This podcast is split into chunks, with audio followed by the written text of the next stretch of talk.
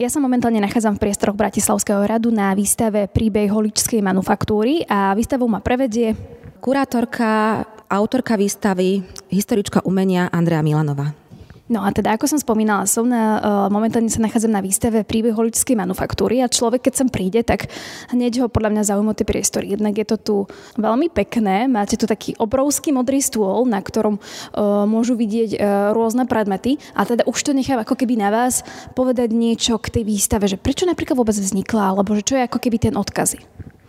Slovenské národné múzeum, historické múzeum vlastní najväčšiu zbierku holickej keramiky na Slovensku. Táto téma je mimoriadne atraktívna a predmety, ktoré vyrobila holičská manufaktúra, sa doteraz veľmi pekne predávajú, či už na aukciách, sú to skutočne zberateľské kusy a každá pamäťová inštitúcia, ktorá ich vlastní, ich eh, rada vystavuje, či už vo svojich stálych expozíciách alebo na výstavách. Holičská manufaktúra Vznikla presne nevieme kedy, ale založil ju František Štefan Lotrinský, manžel Márie Terezie a tie roky spadajú zhruba do roku 1736, 40, 42, je to veľmi individuálne, nevieme to zistiť. E, vznikla práve kvôli tomu, že manžel Márie Terezie chcel pozdvihnúť výrobu manufaktúrnu výrobu e, práve v tomto regióne a založil dve manufaktúry, jednu na výrobu kartúnu, čo je textil v Šaštine a práve manufaktúru na výrobu keramiky.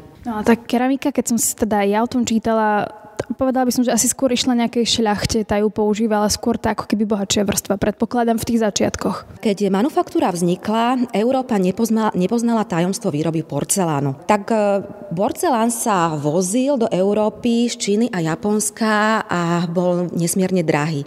Preto v Európe vyvstala potreba nejakým spôsobom ho nahradiť za niečo lacnejšie a fajansa bola práve dobrá voľba. E, takže preto sa vlastne rozhodol, že manufaktúru založí a tá pôvodná myšlienka bola e, vytvár, vyrábať e, fajansu pre panovnícky dvor a vysokú šľachtu. Neskôr samozrejme po pri nastupujúcej sile a mešťanov e, sa začala vyrábať vlastne fajansa aj e, pre túto triedu, aj pre nižšiu šľachtu, aj pre mešťanov. Samozrejme, tam bola prispôsobená tomu kvalita a aj tá cena. Keď som teda opäť, že som si študovala, tak vyzerá to, že to bolo niečo naozaj prelomové, že to bolo unikátny nápad od manžela, manžela Marie Terezie. Uh, áno, pretože na našom území dovtedy fungovalo niekoľko takýchto m, drobných podnikov, ktoré však e, sa neuchytili, skrachovali, ale toto bol významný počin a hlavne aj preto, e, že vlastne túto manufaktúru založil manžel panovničky. Bol nevydané. On bol podnikateľ a jednoducho chcel financovať e, svoje, jednak vojny svoje manželky, jednak e, dvor e, panovnícky, takže on mal veľkého podnikateľského ducha a zakladal takéto manufaktúry. Dobre, no a poďme teda k tomu, že čo tu máte. Ja som to v úvode spomenula, že je to taký obrovský modrý stôl. Môžete vy vlastne vysvetliť, ako ste to celé vymysleli, prečo práve takto ten stôl je vysvietený, tie predmety veľmi dobre vidieť do detajlov? Uh, Výstavu sme na začiatku koncipovali tak, e, musím povedať, že úplne ten prvopočiatok, keďže e, vlastníme najväčšiu zbierku holičskej keramiky e, na Slovensku, tak na začiatku som koncipovala túto výstavu tak, že by sme vystavili iba naše predmety. Ale postupom času som sa rozhodla, že by sme mohli do týmu prevziať aj niekoho iného a oslovili sme kurátora z Múzea mesta Bratislava, Daniela Hubku s tým, že by sme mohli zapožičať e, predmety aj z Múzea mesta Bratislavy, pretože aj oni majú veľmi peknú zbierku, aj keď nie je takú rozsiahlu ako my. No a keď sme už teda boli spolu v týme, tak sme sa rozhodli, že by sme požičali e, a oslovili teda iné pamäťové inštitúcie a požičali si naozaj z kvosty niečo, čo my nemáme a čo by obohatilo výstavu. Ale popri tom sme aj nakupovali. Historické múzeum nakúpilo zbierkový, 15 zbierkových predmetov počas prípravy výstavy a podarilo sa nám zakúpiť skutočné skvosty, ktoré nemajú analógiu v inej pamäťovej inštitúcii. Tak sa poďme na to pozrieť, že, uh, čo tu máte a nechám to na vás, že kde chcete začať. Uh, a ak by som to prepojila na to, že volá sa to príbeh holičskej manufaktúry, takže či teda ten uh, každý porcelán, každá tá keramika má nejaký svoj príbeh. Samozrejme, nejaký príbeh určite majú, teda každý predmet e, rozpráva istý príbeh a tieto predmety rozprávajú príbeh práve tejto manufaktúry.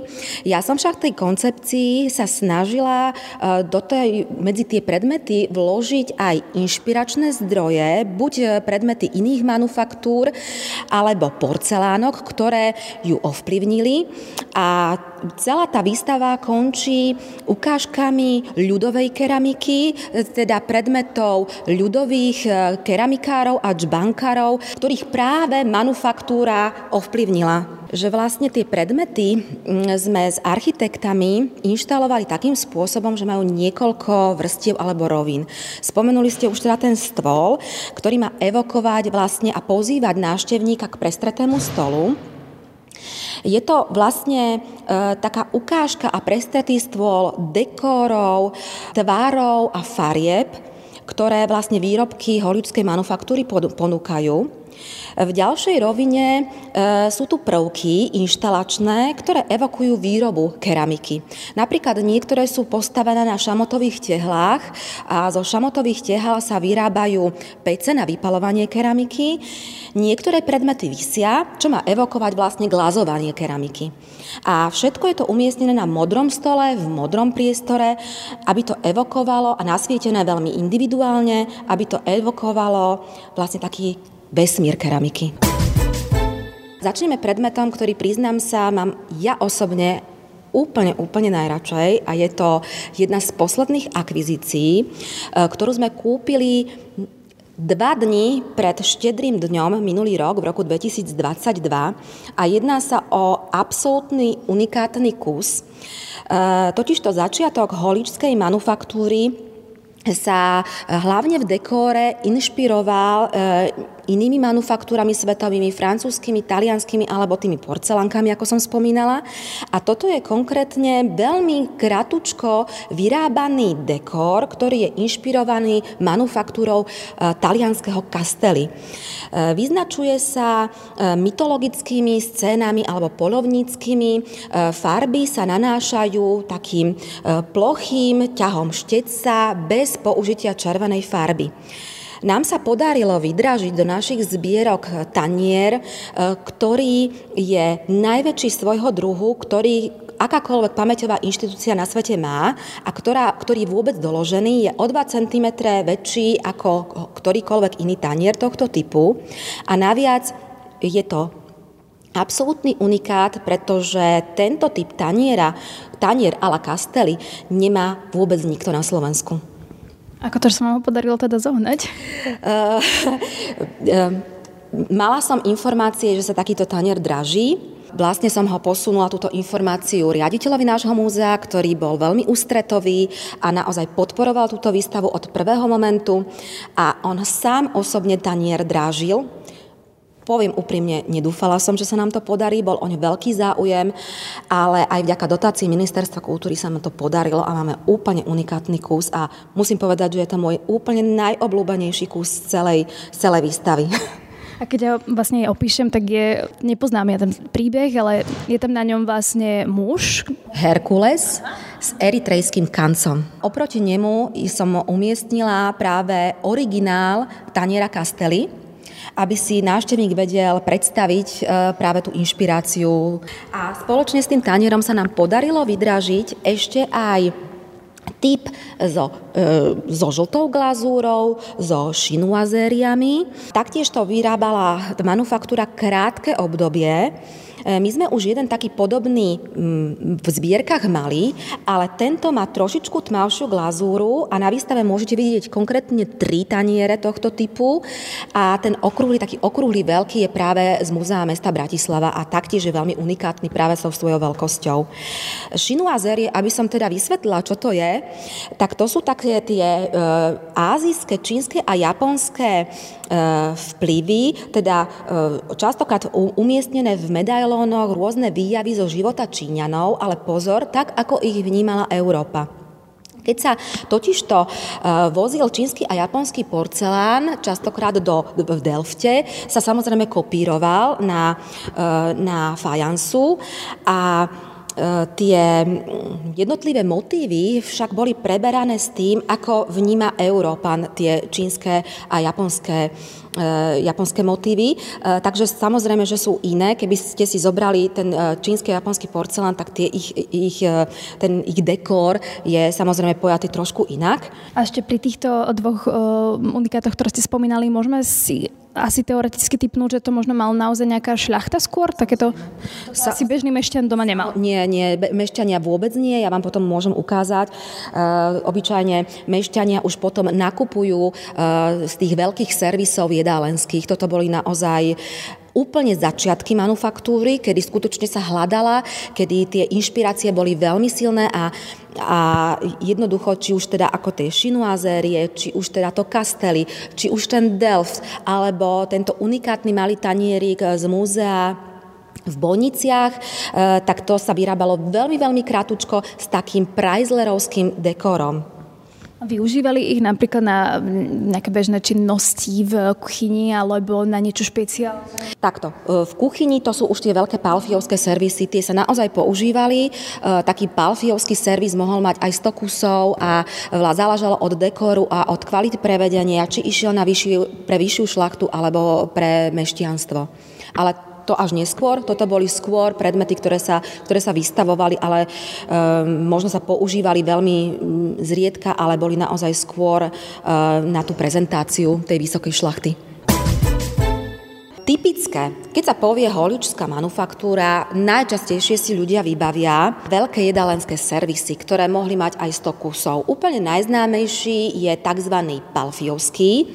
Ten dostal svoj názov od najväčšieho odberateľa a obyčajne má ten klasický zelený dekor, alebo potom modrý, niekedy aj e, raritne hnedý. Jedná sa o také typické stolovanie v období baroka a neskôr rokoka a ktoré je vlastne ešte aj obohatené na tej tabuli rôznymi fontánami alebo naturalistickými nádobami.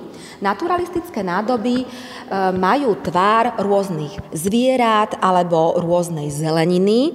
Bolo to obdobie, kedy sa stolovalo tak, e, nie ako dnes, teda e, ľudia preferovali polievky, omáčky, meso bolo vždy v nejakej omáčke alebo tzv. eintopfy a e, gro e, toho stolovania bolo postavené práve na veľkých terinách. Teriny doplňali e, často naturalistické nádoby.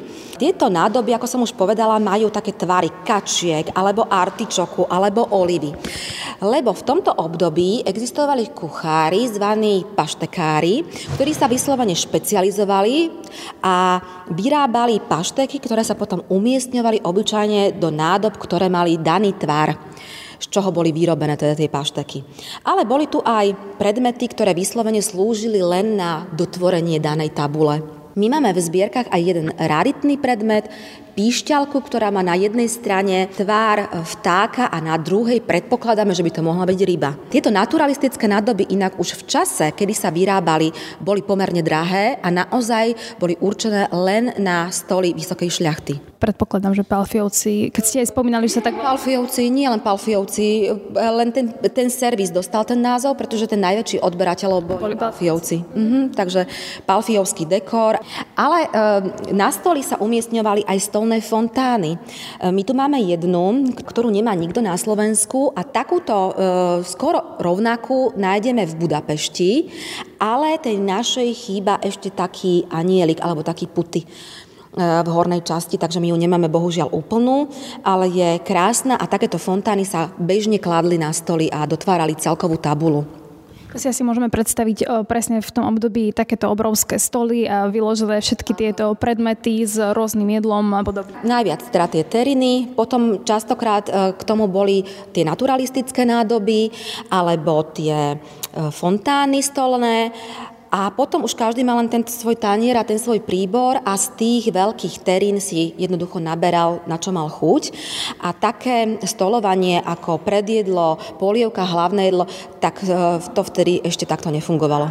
Ešte sa opýtam, že či napríklad sa vyrábali, vyrábala takáto keramika aj na zákazku, že teda povedal uh, niekto, že chcem, aby to vyzeralo takto a oni to vyrobili. Samozrejme, áno, vyrábala sa na zákazku a potom sa zdobila podľa toho, čo ste na nej chceli, dokonca sa aj um, zachovali v archívoch záznamy, že uh, objednávateľ povedzme chcel ešte aj uh, použiť nejaký zlatý dekor. Ukazuje to aj vkus možno vtedajšie šľach. Áno.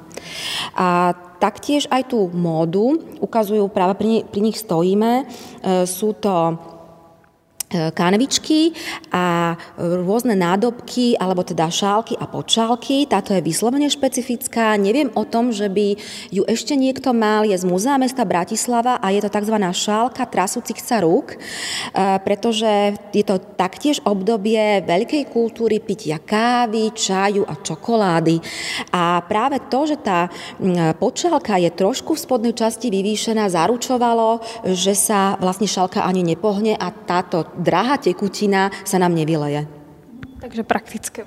Áno, veľmi. E, potom samozrejme nastupuje obdobie, pomalo, pomaly nastupuje obdobie rokoka, e, tomu zodpovedajú aj teriny a aj nádoby, ktoré majú ten rokajový prehnutý tvar alebo sa končia zoomorfnými rôznymi hlavami. A e, druhý veľký dekor e, na veľkých súpravách jedálenských, mimoriadne obľúbený, ktorý sa tiež robil prakticky počas celého fungovania manufaktúry, je tzv. rúžový servis. Ten dostal, alebo rúžové servisy, alebo e, rúžový dekor, ktorý dostal svoj názov podľa rúží, ktoré ho zdobia. Neskôr k tomu prichádza aj taká tá bordová bordúra okolo, okolo jednotlivých tanierov alebo nádob. No holičská manufaktúra nevyrábala samozrejme len takéto servisy veľké alebo také vyslovene individuálne e, predmety e, do šlachtických sídel, ktorý, o ktorom som hovorila na začiatku, ale e, môžeme nájsť v ponuke kalamáre, môžeme nájsť lekárenské nádoby, ale napríklad aj vázy, inšpirované Delftom, sú to tzv. vázy s trubkovitými otvormi, e, ktoré vymysleli v Delfte, pretože to je krajina, ktorá e, sa kvetom rozumie, ktorá ich vo veľkom pestuje a vyriešili týmito vázami práve ten problém s kvetmi, ktoré majú e, veľmi jemné stonky, a vlastne tam sa do tých trubkovitých otvorov jednotlivo kladli kvety, ktoré potom vytvorili okrúhlu kyticu, ktorá bola vtedy veľmi módna.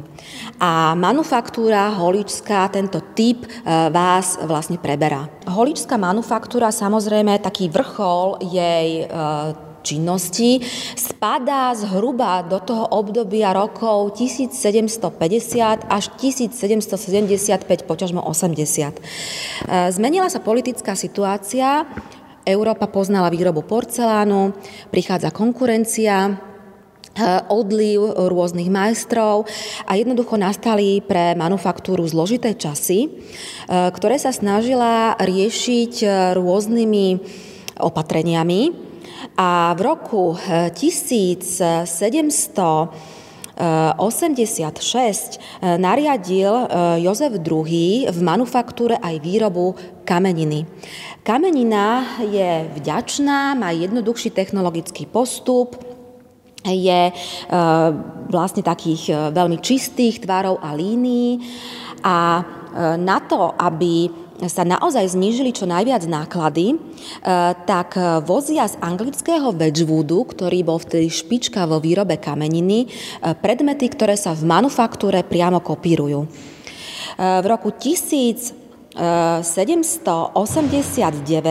dochádza k tomu, že sa táto fajansa zdobí otláčaním toho dekoru pomocou medených štočkov. A to taktiež znížilo výrobné náklady. Čiže aj cenovo to už bolo dostupnejšie pre aj mešťanov. Áno. Ehm, pre mešťanov bola dostupnejšia aj tá fajansa, lebo môžeme si tu ešte všimnúť, že napríklad ich servisy, to sú tieto biele, sa robili častokrát bez dekoru alebo s veľmi jemným dekorom. Také jednoduché. Áno, jednoduché a samozrejme aj tá kvalita je trošku horšia. Takže sa takýmto spôsobom prispôsobili, aby si mohli dovoliť vlastne kúpiť tieto výrobky aj e, mešťania. Vlastne ja som si e, presne toto pozerala, že v časoch najväčšej slávy tá manufaktúra naozaj tam mala e, ľudí z Nemecka, Francúzska, kvalitných ľudí a presne v časoch, kedy už prišla tá konkurencia, práve títo ľudia odchádzali a vtedy má problém. Áno, áno a samozrejme aj hospodárska situácia nebola e, vôbec jednoduchá a vznikali aj iné e, vlastne výrobne, ktoré e, konkurovali cenou, konkurovali kvalitou. Tam už na záver, ako tá manufaktúra živorila, tak už aj tá kvalita nebola najlepšia. Takže vlastne toto všetko spelo k jej zániku a ale ešte, aby som vypichla, máme tu pár naozajstných skvostov, e, čo sa kameniny týka. Ako som už povedala, snažili sa tie výrobné náklady čo najviac znížiť, ale máme tu kanvičku, ktorá je dokonca signovaná a je dokonca zdobená zlatom, čo sa nikdy nerobilo už pri tej kamenine, lebo samozrejme sa to predražovalo.